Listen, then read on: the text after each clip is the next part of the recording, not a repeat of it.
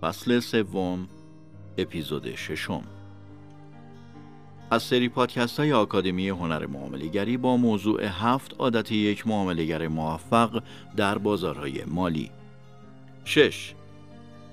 یک معاملگر خوب هرگز وحشت نمی کند. یک جمله مشهور در بازارهای مالی وجود دارد که شما همیشه باید در زمان حرس و طمع بفروشید و در زمان ترس خرید کنید. در مواقعی که ترس از بازار بر شما چیره می شود باید شاهد ضررهای ناگهانی باشید. آرامش داشته باشید. یک معاملگر خوب هرگز وحشت نمی کند و به چکلیست معاملات و استراتژی خود پایبند است. به یاد داشته باشید.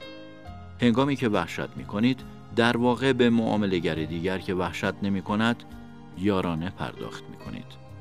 در این صورت سود به معاملگر دیگر تعلق می گیرد و ضرر و زیان به شما.